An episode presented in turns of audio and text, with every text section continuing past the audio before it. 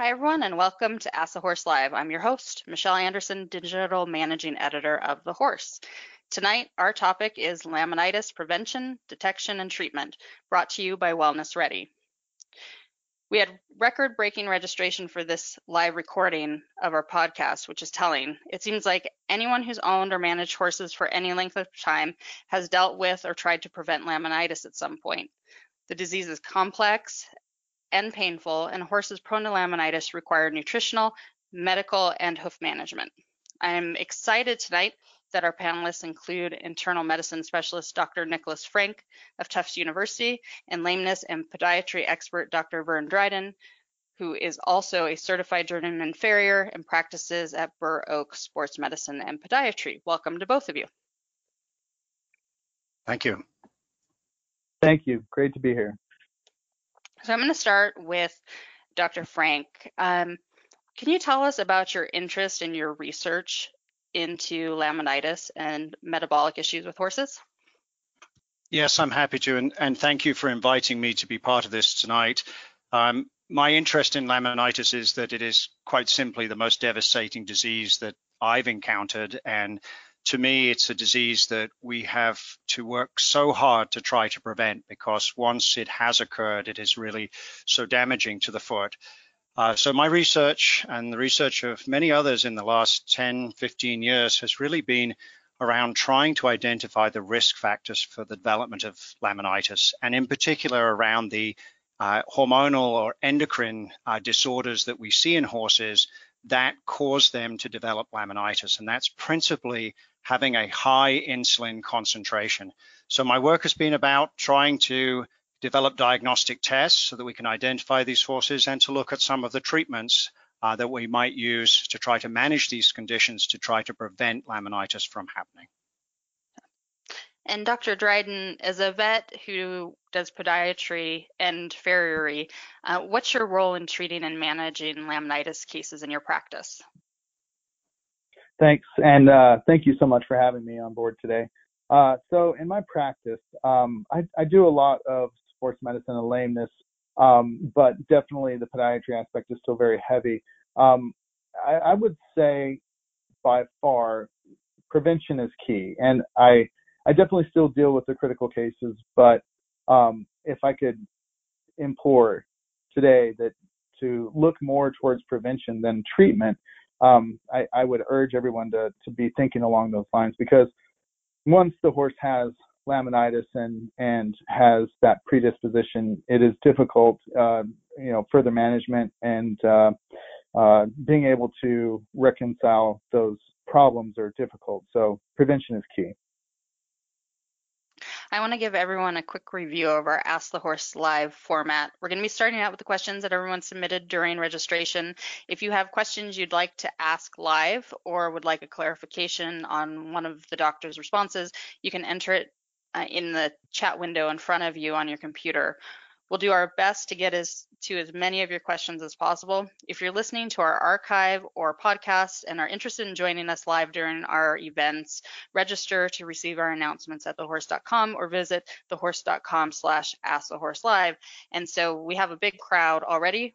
So with that, I'm going to go ahead and get started. Uh, Dr. Dryden, the first question is for you. It's from Linda in New Zealand, and she wants to know what is laminitis and is it a metabolic disease or a hoof disease? So this is a great question, and it really sets the tone for what we're going to be talking about. So laminitis itself, by definition, is inflammation of the lamina within the hoof capsule. So the lamina are the connective structures that hold the bone and the hoof capsule together. When those structures become inflamed, those they separate and create uh, a situation where the bone can displace within the capsule. Okay. Um, now there are many many ways in which a hoof can become laminitic or those little lamina to become inflamed. So one way is for uh, a horse to have a metabolic disease such as insulin dysregulation, um, in which uh, insulin becomes such a high level in the blood that creates a pro-inflammatory response and you get a laminitic episode. Um, other ways are, say, an overload scenario from like an orthopedic issue. Say a horse has uh, a bone disease or bone infection in one foot and overloads the other. You get ischemic uh, necrosis of uh, the lamina, so they don't get blood supply and they start to die. Uh, another way could be uh, a horse that may have a, say, a, uh, uh, a colic in which they have some endotoxin released um, that creates a laminitis because of a inflammatory cascade from the endotoxin release. So there's multiple, multiple ways in which a horse can develop laminitis, and it ends up um, we we deal with it the same at the end, but the different pathways to get there is what you have to look at. And the most important thing that we we do is that we treat the cause, initiating the laminitis episode, and get that resolved, and then and then triage the patient and uh, with appropriate mechanics and shoeing and and supportive care. So, Dr. Dryden, we all have uh, know someone or have always been a little afraid of a horse getting loose and breaking into the feed room, for example, and, and eating a bunch of grain and then having a laminitic episode. Is that because the horse has metabolic issues that he gets into the grain and then becomes laminitic, or is it something else to do with eating so much uh, at one one time? That's a that's another great question. So I think on a on a smaller scale, a horse that may be predisposed because they have insulin dysregulation and they go and they forage on um, some grain, uh, so a non-structural carbohydrate that increases their glycemic index, that induces uh, release of, of insulin to deal with that high glucose in their blood, um, that spikes insulin that in which they've already have a high insulin level, that that can induce a laminitis response. Now, if a horse goes in and it doesn't have metabolic syndrome or insulin dysregulation, and they go and ingest a bunch of oats and they basically have a flora change in their GI that creates an endotoxemia, that can induce a laminitis episode as well. So there's two very different ways of looking at that. And I think the most important thing is that we identify horses that may be predisposed because of insulin dysregulation or other endocrinopathic disorders first. So, Dr. Frank, our next question is from Melody in California, and she wants to know if there is a particular age, breed, or sex that makes a horse more prone to laminitis. Yes, so this is a very good question. So as we're talking about laminitis, as Dr. Dryden says, we've got to sort of separate out the different uh, causes of laminitis. So we're going to separate out um, the cause of laminitis from high insulin concentrations, which Dr. Dryden referred to as insulin dysregulation. So that form of laminitis we're going to talk a lot about this evening. There are the other forms, as, as Dr. Dryden says, the horse with the fractured leg that's putting too much weight on, on, on the good leg, uh, the horse that has diarrhea and horrible bacterial disease that can trigger laminitis. Uh, and those, those causes of laminitis um, can occur in any horse of any age, breed, or sex.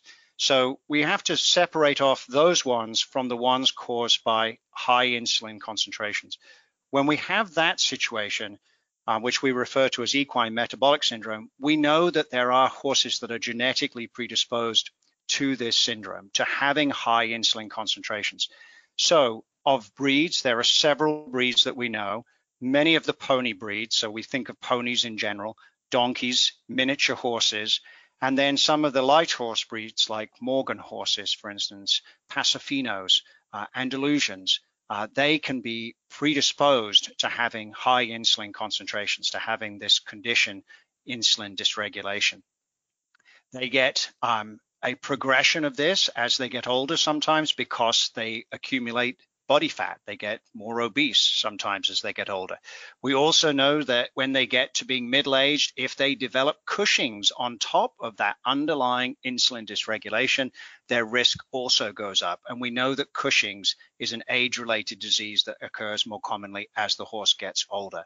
So for the insulin ones, if we call them that, um, then yes, definitely breed and age can make some horses more prone to laminitis. And Dr. Dryden, we had a question from Jim in Virginia who wants to know, are donkeys prone to pasture-related laminitis like ponies are? Yeah, this is a great question because a lot of times we think of donkeys as indestructible and they're these little creatures that can live anywhere and do anything and they're very stoic, but uh, they definitely can be prone to um, laminitis. Uh, a lot of them are insulin uh, resistant horse or donkeys, and we just don't know it. Um, but we have to be very careful about them, and they're they're used to living on arid mountainsides and and uh, foraging for very little food and and uh, being able to survive in uh, you know rough conditions. That would you know that's how donkeys kind of uh, uh, evolved, if you will. Um, and then we go and we put them in a lush green pasture, and their bodies are used to reserves and and holding on to to what little they were able to ingest and and storing it as fat, and they end up responding by having insulin resistance. And just like Dr. Frank said, um, we have to be very careful of these and and understand what's happening metabolically for them. So yes, they can be prone to pasture-related laminitis, like ponies.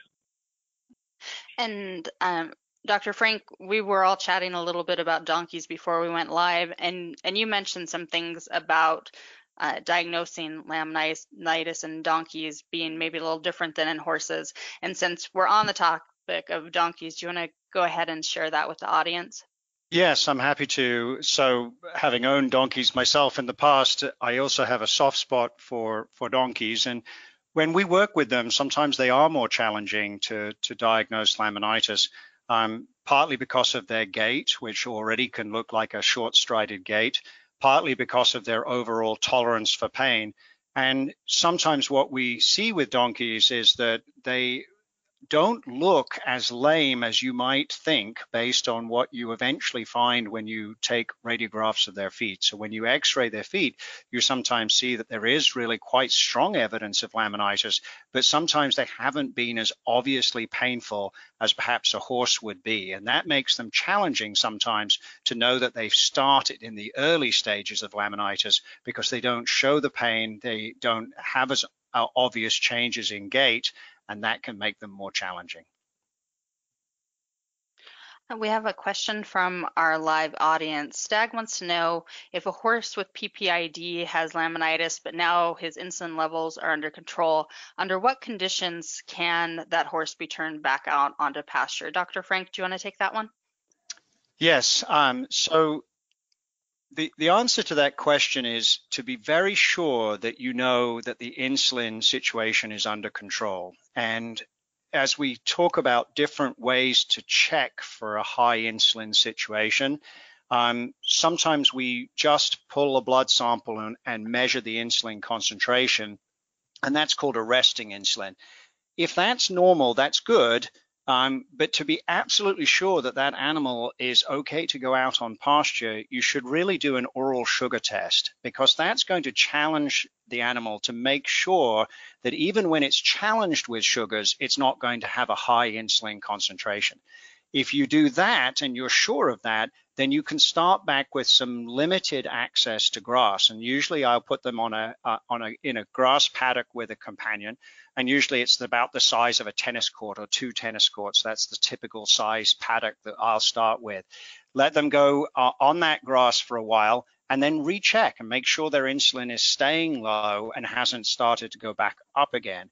If you're convinced that that's okay, then going out on a bigger area of pasture use of a grazing muzzle to allow them to be out, but limiting the amount of grass that they can eat uh, during the day. So you have to take it in a stepwise fashion.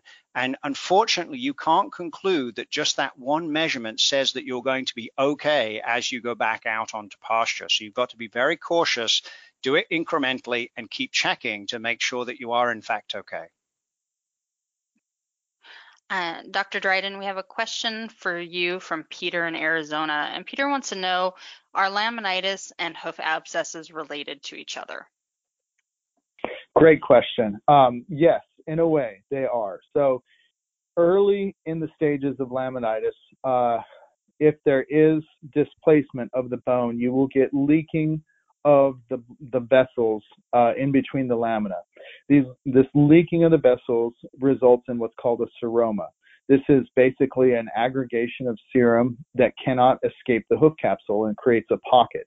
Uh, now, this pocket is sterile at the moment.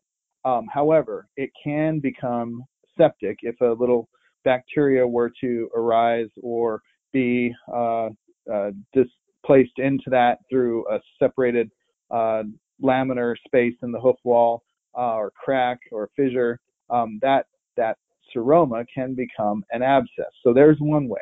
Uh, the other ways are in uh, many horses that are laminitic. They have poor blood circulation to uh, parts of their hoof capsule because of compromised area, because of the, the coffin bone displacing and compressing vasculature. Those areas uh, then become ischemic or um, have lack of oxygen um, and will die and come become necrotic. Now, those areas are susceptible to uh, forming abscesses um, as well. So, you know, there's there's multiple ways in which this can be related, but in essence, yes, many horses that have laminitis do develop abscesses.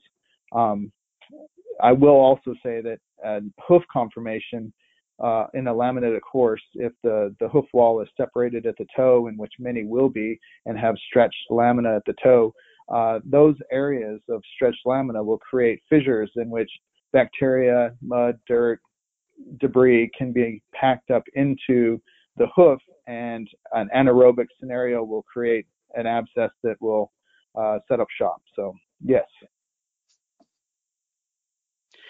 Okay, we have a follow-up question about um, from Stag in our live audience, and specifically about cool uh, cool season grasses. Um, so, and I think I'll give this to you, Dr. Frank. Stag wants to know if there are any cool season grasses that are safe for horses prone to laminitis because of EMS or PPID. And I guess I maybe we bundle insulin dysregulation into into those as well. Um, Dr. Frank. Yes. So, you know, what I'm going to maybe start with is um, we are using a lot of different terms. So, I think if we could just uh, perhaps maybe use the term high insulin uh, horses because high insulin horses really describes what we're talking about with insulin dysregulation. Uh, we've also used the term insulin resistance, which is one type of insulin dysregulation. And we've also talked about equine metabolic syndrome, which is when we have the obesity and the uh, increased uh, fat in the neck crest and so on. So maybe we'll put those all together and call these high insulin horses. So high insulin horses and cool season grasses, there are there are situations where there are some grasses that are better than others, but the trouble with that is that it's such a broad generalization and it varies very much upon the soil type um, that you have, how much you're fertilizing uh, the grass. So I have really come to become quite wary of recommending any particular grass type and I think what you have to do is really look at the individual horse and how it is responding to the pasture grass that it's on. And one way that we can, I think, put more sort of science into this is to check the insulin concentration on your horse after it's been out on grass, if it's already on grass. Um, so don't put it out on grass to, to just do this test. But if it's on grass already, then to check the insulin concentration after it, just after it comes off pasture, and to get an idea of what that insulin concentration is when it's out on pasture versus what it is when it's just eating hay uh, and is off pasture. If you see a significant increase, whether it's a cool season grass or not, then that means your horse is at risk. And I really would prefer to look at the individual horse and how it's responding to its, the grass in the pasture rather than generalizing and saying that one is better than the other. And Dr. Frank, I have, I have a follow-up question to that and something that's been on my mind because I live out west and we have irrigated pastures. And I know Dr. Dryden has lived out west as well, probably with irrigated pastures uh, um, also. Um, we have drought in Oregon. And so we have yeah. water in our irrigation canals being turned off, and then the grass goes dormant for a week or two, and then water will be put back in the canals. And I have this concern that my horse could be at risk because that grass is getting stressed and then um, and then growing and then stressed and then growing. Is that something to be concerned about? And I'll. It is. I'll, it is. Yes. And and it's very much the case that you know that rapid growth um, when we have you know obviously the warmer temperatures, higher amounts of sunlight. The other one though is really any time in which that grass gets hit with the first frost, and and that's a time when the the, the plant itself will start to accumulate sugars. I just ha- had a recently had a very interesting conversation with somebody who who um, tries to grow hay uh, that's low in low in sugars, low in NSC, non-structural carbohydrates, and, and he's actually really looked at this uh, with own, his own hay that he produces and had it analyzed. And that hay that has been hit with a, a frost uh, if it's if it's then um, baled shortly afterwards, will be higher NSC for sure. So these dynamic changes with the grass can definitely alter the sugar content. Um, Dr. Dryden, we have a question from our live audience. Elizabeth wants to know if white line disease is related to laminitis. Uh, yeah, that's another great question. So there, in some cases, yes, white line white line disease is related to laminitis if there is disruption of the lamina that will create a void for bacteria, fungi to get in and dissolve that interlaminar space. Um, so any disruption of the hoof capsule integrity can predispose a horse to uh, uh, gaining white line disease. So in essence, a laminitic horse that has some separation at the hoof, uh, at the at the ground surface at the junction of the lamina, they are predisposed to it. Okay. Um, our next question is about um, back to sugar content, but this time in hay. Dr. Frank, uh, Gwen is in Nevada, says that she's been soaking hay for her horse that foundered. She, she wants to know if she needs to soak that hay for life or can she gradually wean her off it. So, do you want to talk about why we might soak our hay for a yes. horse with a, a, laminitis history and then yes. whether or not she's going to have to do that? Absolutely. Yes, I'm happy to. So, so again, we're talking about the, the high insulin situation. Uh, and with that, then the more sugars there are in the hay, then the higher the insulin is going to go. The blood insulin concentration is going to go after after feeding. So what we have to know is what the individual horse is going to do uh, in response to the hay that it's eating. And if you have a horse that has really high insulin concentration, so like many disease conditions, we have mild, moderate, and severe. So if you have a moderate or severely affected horse, as far as having a high insulin, then the the difference in sugars in the hay can make a difference to how well you're managing those insulin concentrations. So if you have one of those horses, then soaking the hay in cold water for 60 minutes will cause some of the sugars to come out of the hay. And then if you pour off the water and then feed the hay, it's going to have a lower sugar content. So in answer to the question, as far as how long do you keep going, if you have managed other parts of this, and now that your horse has gone down to being mildly affected, or even better, is no longer having high insulin concentrations, then you may be able to forego doing the soaking of the hay and you can just go back to feeding regular hay.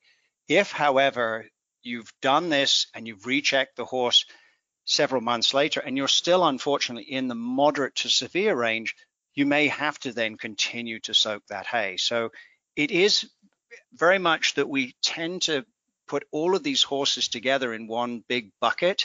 Um, and that's not accurate because there are mildly affected, moderately affected, and severely affected. And so, therefore, the recommendations really depend upon where your horse is on that scale. You know, um, this is Vern again. I I have a really good follow up for that, and and one of the things that I really think is important is some of these horses need to be on an exercise program, especially if they're only mildly affected, um, and that will help with their their future and ability to get back on pasture, their ability to have normal insulin levels. So I think that an exercise program and staying, you know, in work and um, that that will play a large part into their into their well-being. Yeah, I would agree. And if we could just stay on this topic just for a second. So if we think about what makes an animal have a high insulin situation, so uh, we started with the idea of genetics. There's no question that there's a genetic influence. And in some horses, there's a really strong genetic influence, and in some horses, there's a milder genetic influence. So whatever the genes were that that foal got when it was born, that's going to be one determinant of whether it's going to be mildly not affected at all, mildly affected, or, or more severely affected. The next one is obesity. The more obese that animal is, the more that insulin concentration is going to go up. And we have some better idea now from a study of ponies in Australia that ponies in that study developed laminitis when their insulins went over 200. So the higher it goes, the more likelihood is that a laminitis event is going to occur. So we've got genetics, which we can't do much about. We've got obesity, which we can do something about. We've got the degree of exercise, which relates to the obesity, because the more they exercise, the more they're going to um, burn fat. And then we also have Cushing's disease, because when Cushing's disease comes along when they're middle-aged or older, that makes everything worse, makes those insulin concentrations go, go up. So those are four factors and managing those different factors can really help us in most cases. But I will say, and I think probably there's a few people on this call, you might have one of those animals with the very strong genetics to lead to this. And those are the really challenging ones, the severely affected ones where you do everything right. And I believe you, you're doing everything right because I, I know that this happens. And some of those animals, unfortunately, are extremely difficult to manage and we have to even turn sometimes to medical therapies. So we do have a question from the live audience about genetics, but I want to stay on the exercise uh, topic for just a little bit. Um, I have a friend who has a horse that has some metabolic issues, and he had put on quite a bit of weight on dry lot. We're out in the desert; she doesn't have pasture, and he just—he's one of those air ferns. Um, and so she, so she is she used to be an endurance rider and so she put her he's an Andalusian paint horse cross that she has not an endurance horse but she put him on that kind of conditioning program and it was a lot of work for her to take that weight off of him. Does it require that kind of intensity for all horses? Because she would call and say hey coco needs to get his steps in. Do you want to go for a ride? And my horse is like oh man it it was a lot of trotting, you know, going out and, and trotting for five miles or, or whatever it is she wanted to do that day. So I don't know, uh, Dr. Dryden, do you want to jump in on that? Like, how much exercise is enough? Uh, great question. Um, I think that uh, for me, as, as long as the horse works up to a sweat, that that to me is you're in you're in good shape. Now, some horses and don't get me wrong, I'm not going to push a laminated horse to uh, exercise till they work up a sweat. That's not what I'm recommending. I'm recommending these are stable horses that uh, we know have uh, a disorder, uh, high insulin, and we want to manage it to prevent them from getting laminitis. So um, that that's kind of my that's kind of my recommendation to clients owners because as soon as if if they can work them until they start to break a sweat, you know what, you've done your job, you've you've increased their physiologic level to that point, I think you're in good shape. Uh, we have a question about genetics, uh, Dr. Frank from Stag in our live audience, who wanted to know if it has a strong genetic component, and you've confirmed that. Stag says that he has four Arabians with similar bloodlines, and all four developed PPID, and three of those of the four had laminitis. So, do we have an understanding of the genetic component? Is it that genetic predisposition to PPID or something else or a combination? Do, do we have any idea? We have some idea. Uh, so uh, we have studies that have been done in Arabians uh, and also in Welsh ponies and Morgan horses.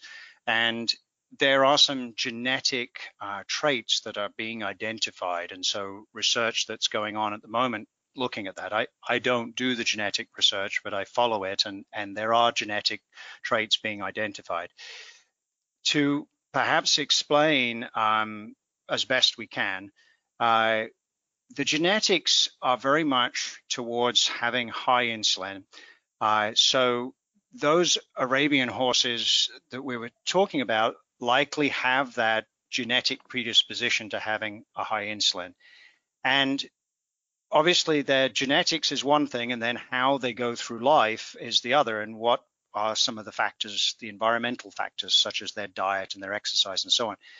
But maybe to explain that we do think, and we're still struggling to get good epidemiologic evidence for this, but we do think that those same horses with high insulin are predisposed to developing PPID or Cushing's uh, when they get older.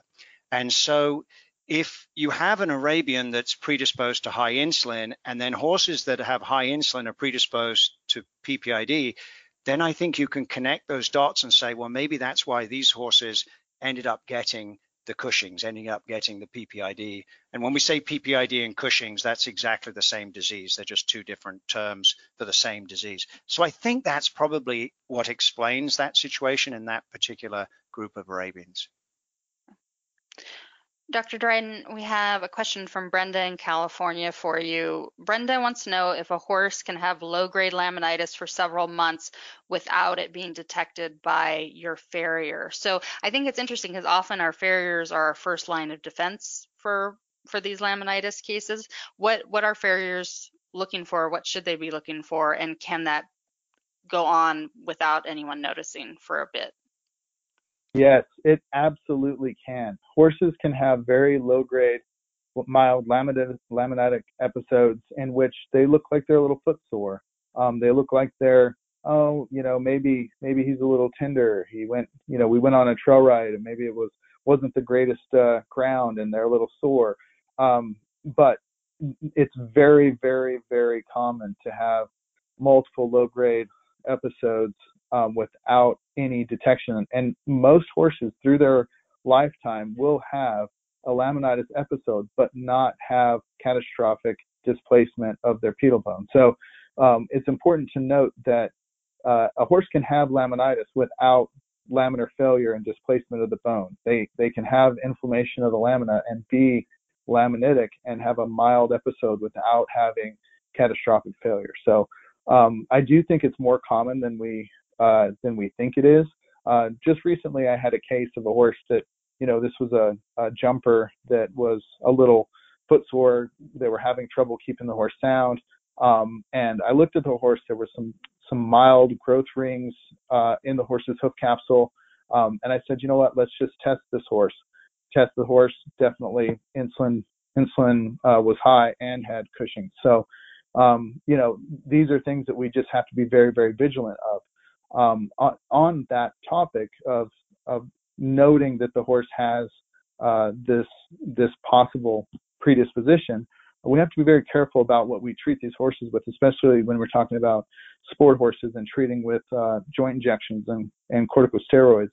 Uh, we can induce a laminitis episode just by treating a horse with a steroid like triamcinolone for a simple cough and joint injection. So um, this is very, very critical that we understand what's going on with our horses before we treat them with something like a, a glucocorticoid.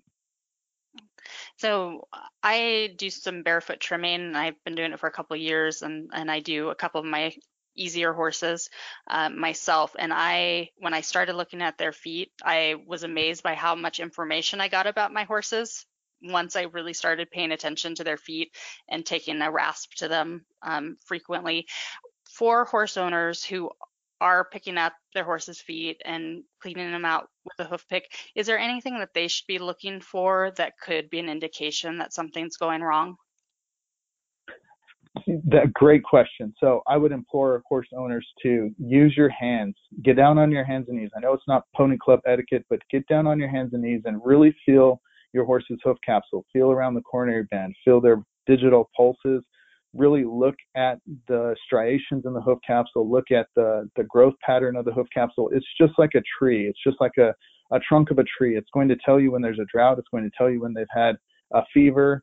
A fever for a horse uh, uh, is simply um, inflammation in the foot is simply causing uh, a cessation of growth, and that's why they have a growth a growth ring, if you will. So it the hoof capsule will tell you a lot about what's happened with that horse. Um, and its history. So you're you're absolutely right. And just if I can implore our, our listeners to just really, really, really pay attention to their horses' hoof capsules and how they, you know, if there any heat, if there's any sensitivity around their coronary band if there's any um, abnormalities that they didn't notice the day before. So just be vigilant, and and you'll it'll go a long way.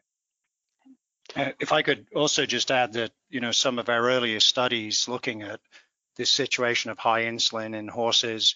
Uh, in the in the horses we enrolled in the study, um, many of them did not have any history of lameness, and yet uh, on X-rays of the feet, it was obvious that the animal had had laminitis. And I would completely agree. And one of the things that we look for is the is the so-called founder lines or divergent hoof rings. Um, if you look at the hoof rings on on the horse's foot, they're usually spaced about the same uh, distance apart, no matter whether you're looking at the heels or the or the front of the foot. Uh, when when the heels, the rings on the heels are spaced wider than than the rings on the on the front of the foot, that's what we refer to as divergent hoof rings or founder lines. And I think if you see that, uh, in addition to having any suspicion that uh, your horse has any problems with high insulin, uh, then I think you know you should think about uh, laminitis having occurred in in minor episodes, as Dr. Dryden says, minor episodes that we might not notice leading up to a an episode that causes lameness. We have some follow-up questions from our live audience having to do with pasture grasses and, and NSCs.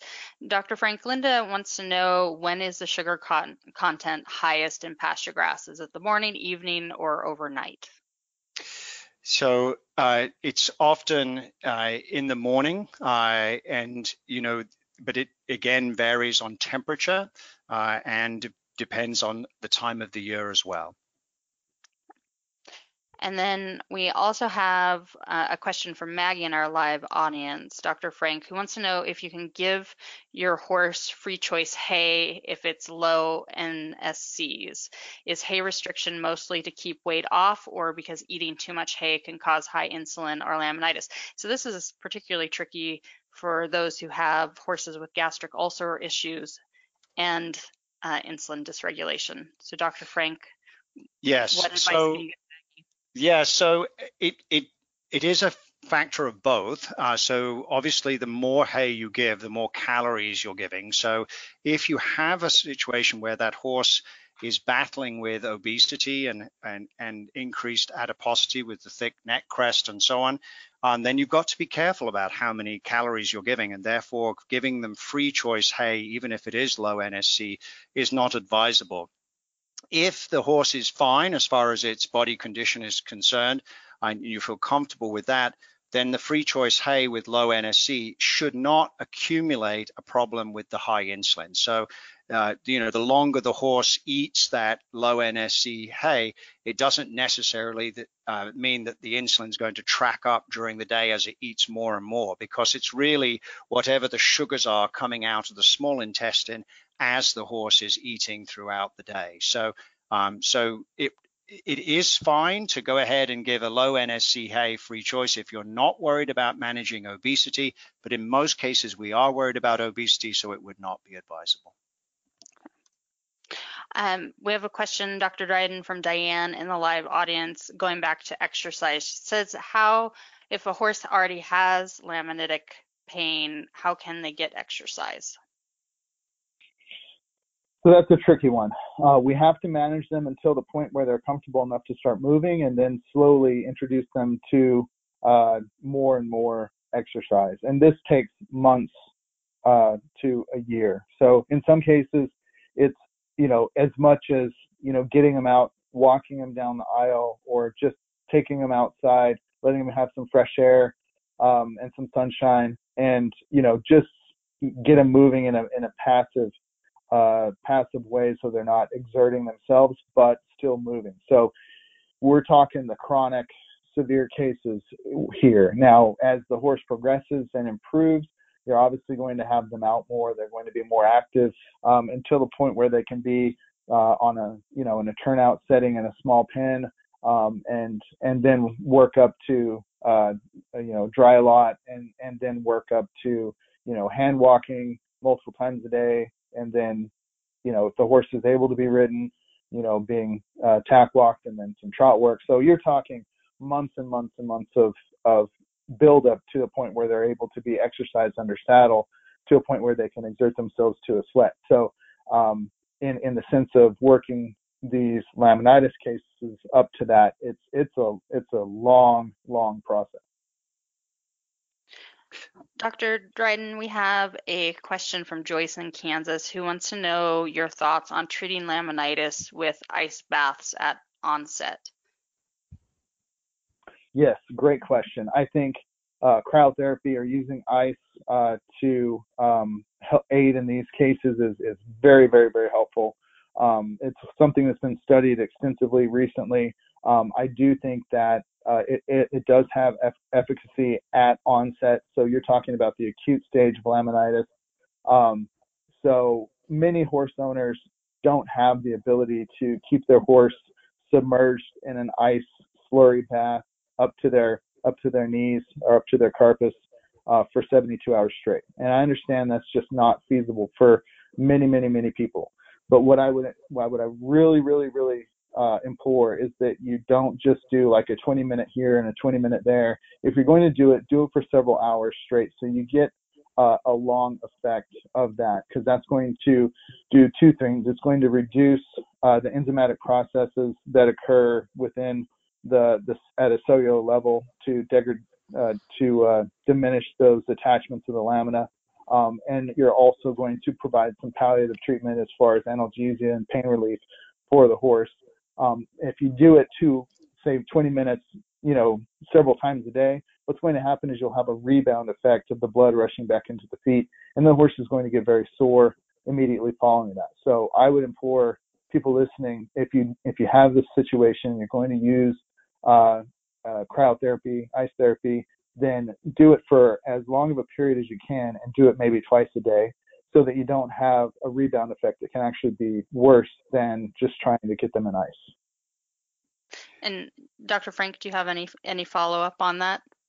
I, I would actually love it if we I could just go back to a couple of things that were mentioned. Um, back to the question of exercising horses, we do recognize this is a real challenge if they have laminitis, and, and it's not advisable, of course, as Dr. Dryden said, in the in the stages where they're painful. Um, these are situations where to get the weight loss, um, to reduce body fat mass, your veterinarian may prescribe um, levothyroxine or Thyro-L. Um, and placing the horse on a on a dose of Thyro-L that is higher than the, the regular supplement dose um, will cause the horse to lose body fat mass faster. So there is a medical approach to this when you have a situation of, a, of an obese animal that cannot be exercised. Also want to go back very quickly to the subject of grasses and time of the day because it's complex and I was trying to give a quick answer. So this time of year in Massachusetts where I am, it's frosting at night. And when it frosts at night, then grazing in the morning is is can can be a situation where there are higher sugars. If it's a warmer time of the year, then grazing in the morning is actually better because as the day goes on with the sunlight, there's more accumulation of sugars. So it depends on the time of year. And I'm sorry that that's complicated. It, it just is um, because of the effects of frosting on the grass. So this time of year in Massachusetts, it's not good to put them out first thing in the morning because of the frost effect on the grass. Rest of the time of the year, warmer months, it is okay first thing in the morning. They tend to accumulate more sugars as the day goes on. And cryotherapy, I couldn't agree more, is, is one of our more effective ways of trying to prevent laminitis um, and potentially also try to slow the progression of laminitis. So particularly if you have a situation where the horse did break into the feed room uh, and your veterinarian recommends cryotherapy to try to prevent laminitis, I would strongly recommend following that advice if you can. And I think there's some good uh, boots out there now that make it easier to do this at home. Yeah, I think the trick to that is having those on hand. It is, yes, getting them, and uh, you know, many veterinarians now keep them, and you can uh, get them from your veterinarian. Um, and and I think again, the technology is getting better with time, uh, so that's helping us all. We have a follow-up question about that from Tamara in our live audience. She wants to know how many hours at the depth of the carpus should a horse stand in cold salt water uh, in a cold cold salt water spa, is it safe for the skin and hoof to be soaked for a long period of time? Uh, Dr. Frank? So, oh, Dr. Dryden? Uh, yeah, so my experience has been they will be absolutely fine.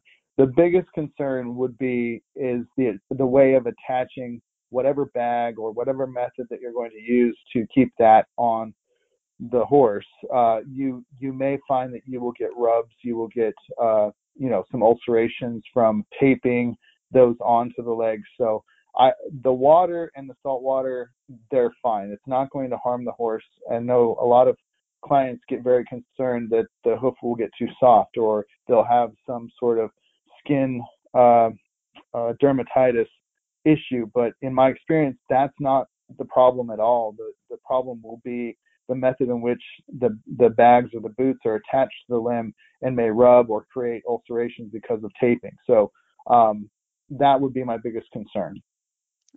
And the only the only time I think people have had some problems, I think, is when they have only put ice uh, in the bags uh, directly on the skin. Um, and so we always recommend an ice slurry, so a mixture of water and ice, not just pure ice. 100% agree. Yeah, definitely an ice slurry. Yep, and that's a great point, Dr. Frank.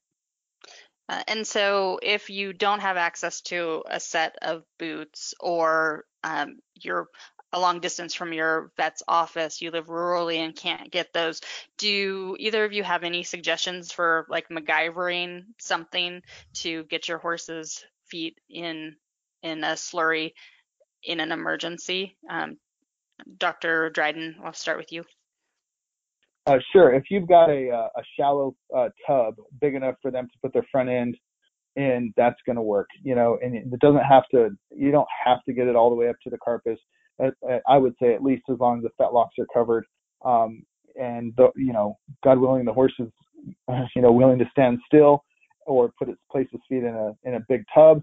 You know, anything you can do is going to be better than nothing. So, or or if you have a creek uh, that runs by your place, or you have, you know, uh, a mud a mud hole at the edge of your pasture, you can go spray, you know, as much water in that as possible. Anything that's going to be a cooler temperature to help uh, you know, with a little bit of decrease in temperature of those hooves is going to be helpful. Dr. Frank, we have a question from Mary Jane in North Carolina who wants to know if laminitis that occurs in the winter months is different from laminitic episodes that happen more traditionally in fall and spring. It, it's a it's a very good question, Mary Jane, and and one that continues to puzzle me. I, I will be completely honest. Um, as with so many areas of laminitis, there is still much for us to learn. Um, what I've seen in some of the patients that we've managed with high insulin uh, is that they do fall into a pattern where they do have an increase in insulin uh, towards the end of the fall and through in through the winter months. And in those animals, I think we have an understanding then that that would be a higher risk time when they might develop laminitis because of high insulin. I think there's also a lot of questions about, you know, does that very cold weather limit exercise? Does it have a degree of stress because the animal is having to maintain body temperature? Uh, and is there even an effect um, of the degree of, you know, the length of the day with the very shortest days having an, an effect on the endocrine or hormonal system of the horse? So I would say there's still much to be learned. Um, in in some cases, I think it's the same type of laminitis. It's related to the insulin, but I still don't think we have a full handle on why we have some horses that seem so predisposed in those winter months. Dr. Dryden, our next question from the live audience is for you. It's from Maggie, who wants to know if the laminae is weakened after a laminitic episode. If you don't have rotation, could you cause rotation by doing too much work after an acute episode? Oh, great question. So I am always cautious after a horse has had uh, an episode in which they have exhibited lameness. So anytime you you can identify a horse that is laminitic, they they are exhibiting lameness, but they don't have radiographic displacement of the coffin bone. I am still very, very weary of putting that horse immediately back to work. I say at least 30 days of, of minimal uh, minimal use. Uh, when I when I say that, I mean hand walking or tack walking. I mean this these horses are are going to be very sensitive and predisposed to laminar disruption still within that 30 day period. So um, anytime I have an episode and it's it's clinical, the horse is lame, but yet they don't have displacement, I'm still going to make sure that they're on limited limited uh, exercise restriction for 30 days. And Dr. Dryden, for these horses that have an acute episode, what is the best way to protect their foot? If they have a shoe on, do you take the shoe off? Uh, do they need to be shod? Um, what What are your recommendations? So they no, they don't need to be shod. Um, and I think if they've got a good a good hoof, good hoof capsule, robust hoof capsule, you know, some of them do great just standing in a, a deep bedded stall. Some of them do great standing in uh, in uh, sand. Um, now, if they already have a shoe on, um, I'm not too excited about taking the shoe off unless the shoe is going to, you know, is pre- predisposing them to, you know, displacement or having an issue. There's the shoe set too far forward and creates uh, more laminar pull on the on the dorsal lamina. Uh, many times, what I will do is just place a uh, soft boot over the hoof to give them some cushion because when they have laminitis, their foot is very, very inflamed and re- refractory to concussion, refractory to uh, pressure. So they want to stand in something soft, and may, the you know the situation may not allow to uh, bed the the stall really deep with uh, with the heavy bedding, um, or put them in a sand stall. So a simple boot that you can get on the market with a with an insert is a is a great option. Um, I don't get too excited about pulling shoes off and, and putting a, a, different type of shoe on immediately because in the acute phase, really the foot just needs to calm down um, and and manage it uh, uh, supportively. And Dr. Dryden, we have a question from Joyce in Nevada who wants to know what she can use to safely control the pain during a laminitic episode. So Joyce is a horse owner. What can she do? And then can you touch on what maybe the vets, uh, her vet would do when they became involved in that case? So, uh, first line of defense for a person um, having a horse that has a laminitis episode active, put them on ice. So that's going to be one of the best things you can do without getting, you know, a prescription from your veterinarian. Um, now, beyond that, you're going to have to have some medical management for this, in which your veterinarian is going to be in, be involved. One of the most common things that they will prescribe is bute. Uh, phenylbutazone is a very, very, very powerful non-steroidal anti-inflammatory. It works great for uh, laminitis cases. Um, now you have to be careful of how much bute you give uh, because you can create some uh, uh, GI issues with it, uh, particularly ulcers and right dorsal colitis. Um, so you know you need to have your vet involved on decision making when it comes to that. Um, you Banamine is also a great non-steroidal anti-inflammatory agent uh, that we use a lot for laminitis. Um, recently, we've been looking at acetaminophen as a uh, a good uh, analgesic agent and uh, fever reducer for for horses. So there, there's a lot uh, that we can do, but I would definitely implore you to use the guidance of your veterinarian uh, for for pain management scenarios. Uh, Dr. Frank, we have a question from our live audience from Claire, who has a mare with a history of laminitis who's now in foal and due to foal this spring. Uh, she wants to know what she should be watching for to ensure that her mare doesn't have a flare up, especially with the pastures coming on about the time the foal is due. Yes, so that's a, a great question. If if the mare has problems with high insulin, then we know that as we get to the last third uh, of the pregnancy, uh, then those insulin concentrations may well go up even further. That's a normal process during pregnancy in the mare. So, um, so if we start with a high insulin, we can expect it to go higher as she progresses through pregnancy. Some of the ways to be really careful with pregnant mares that have high insulin is to not overfeed, overfeed them. They, they really should be fed according to what they need for their body condition score Uh, and what we commonly see is overfeeding of pregnant mares and that leads to them get adding weight, adding obesity, adding uh, becoming more obese. And as we talked about before, that's one of the four factors. It'll make it worse if if the mare becomes obese. So if you have a high insulin mare, then it would be very much the case that I would be careful with making sure that that mare is given hay that is lower in NSC. Make sure she gets a ration balancer so that she's getting adequate protein, trace minerals, and vitamins. Um, and if she needs additional calories, then use a low NSC feed, pelleted feed.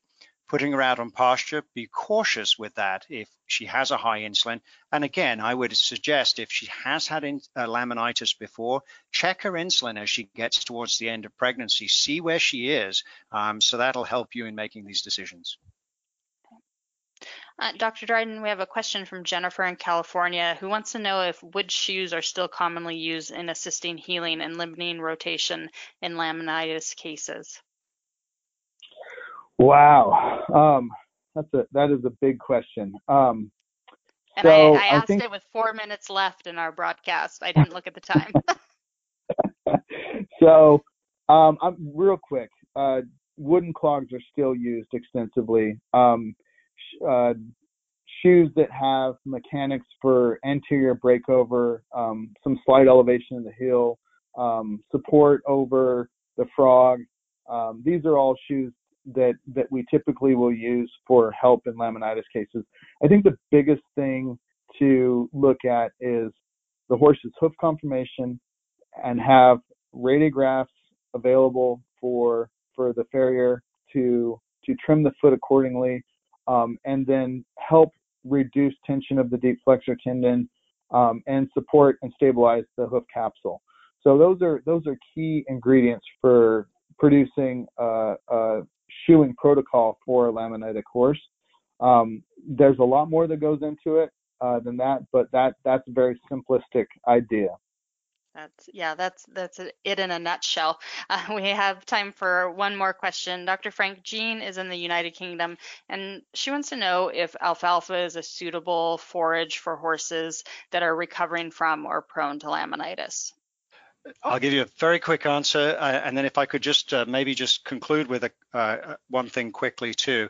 Um, okay. So alfalfa can be fine for a mildly affected animal. So if it's a mildly affected high insulin uh, situation, um, it may be okay to use alfalfa. You really need to get it analyzed though, and to see what the non-structural carbohydrate content is. If it is high in sugars, then it shouldn't be fed.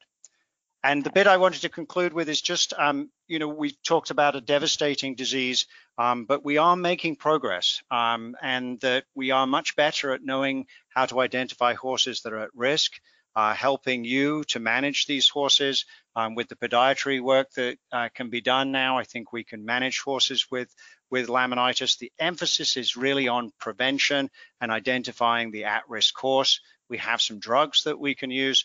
And from my standpoint, on the on the side of the endocrine system, the hormone system, we have a website uh, produced by the Equine Endocrinology Group. It's a group of um, uh, experts in endocrinology. It's it's nonprofit. There's no uh, commercial uh, interest in this, uh, and you can Google Equine Endocrinology Group and give you information uh, for your veterinarian or for you on managing these disorders.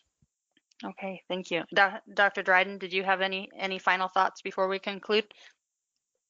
Um, I would absolutely agree with Dr. Frank. Prevention is key. Uh, once these horses do develop laminitis, it is very difficult to get them back on the right track, and and even more difficult if we don't diagnose the problem that resulted in the laminitis episode, and then they continue to fall down the slippery slope. So uh, getting a proper diagnosis and and prevention is is absolutely 100% the key. Well, unfortunately, we are out of time tonight. I want to thank both of you, Dr. Dryden and, and, and Dr. Frank, for joining us. It was a really great conversation. We've had a huge audience, um, and so thank you for for tackling these questions. Thank you. Thanks for having me. Uh, I want to thank our audience for sticking around with us, for sending in questions and, and helping create this engaging conversation. I also want to thank, thank our sponsor, Wellness Ready, and everyone who's listening. Thank you for joining us, and we hope that you can join us next time. Until then, from all of us at the Horse, we hope you have a great night.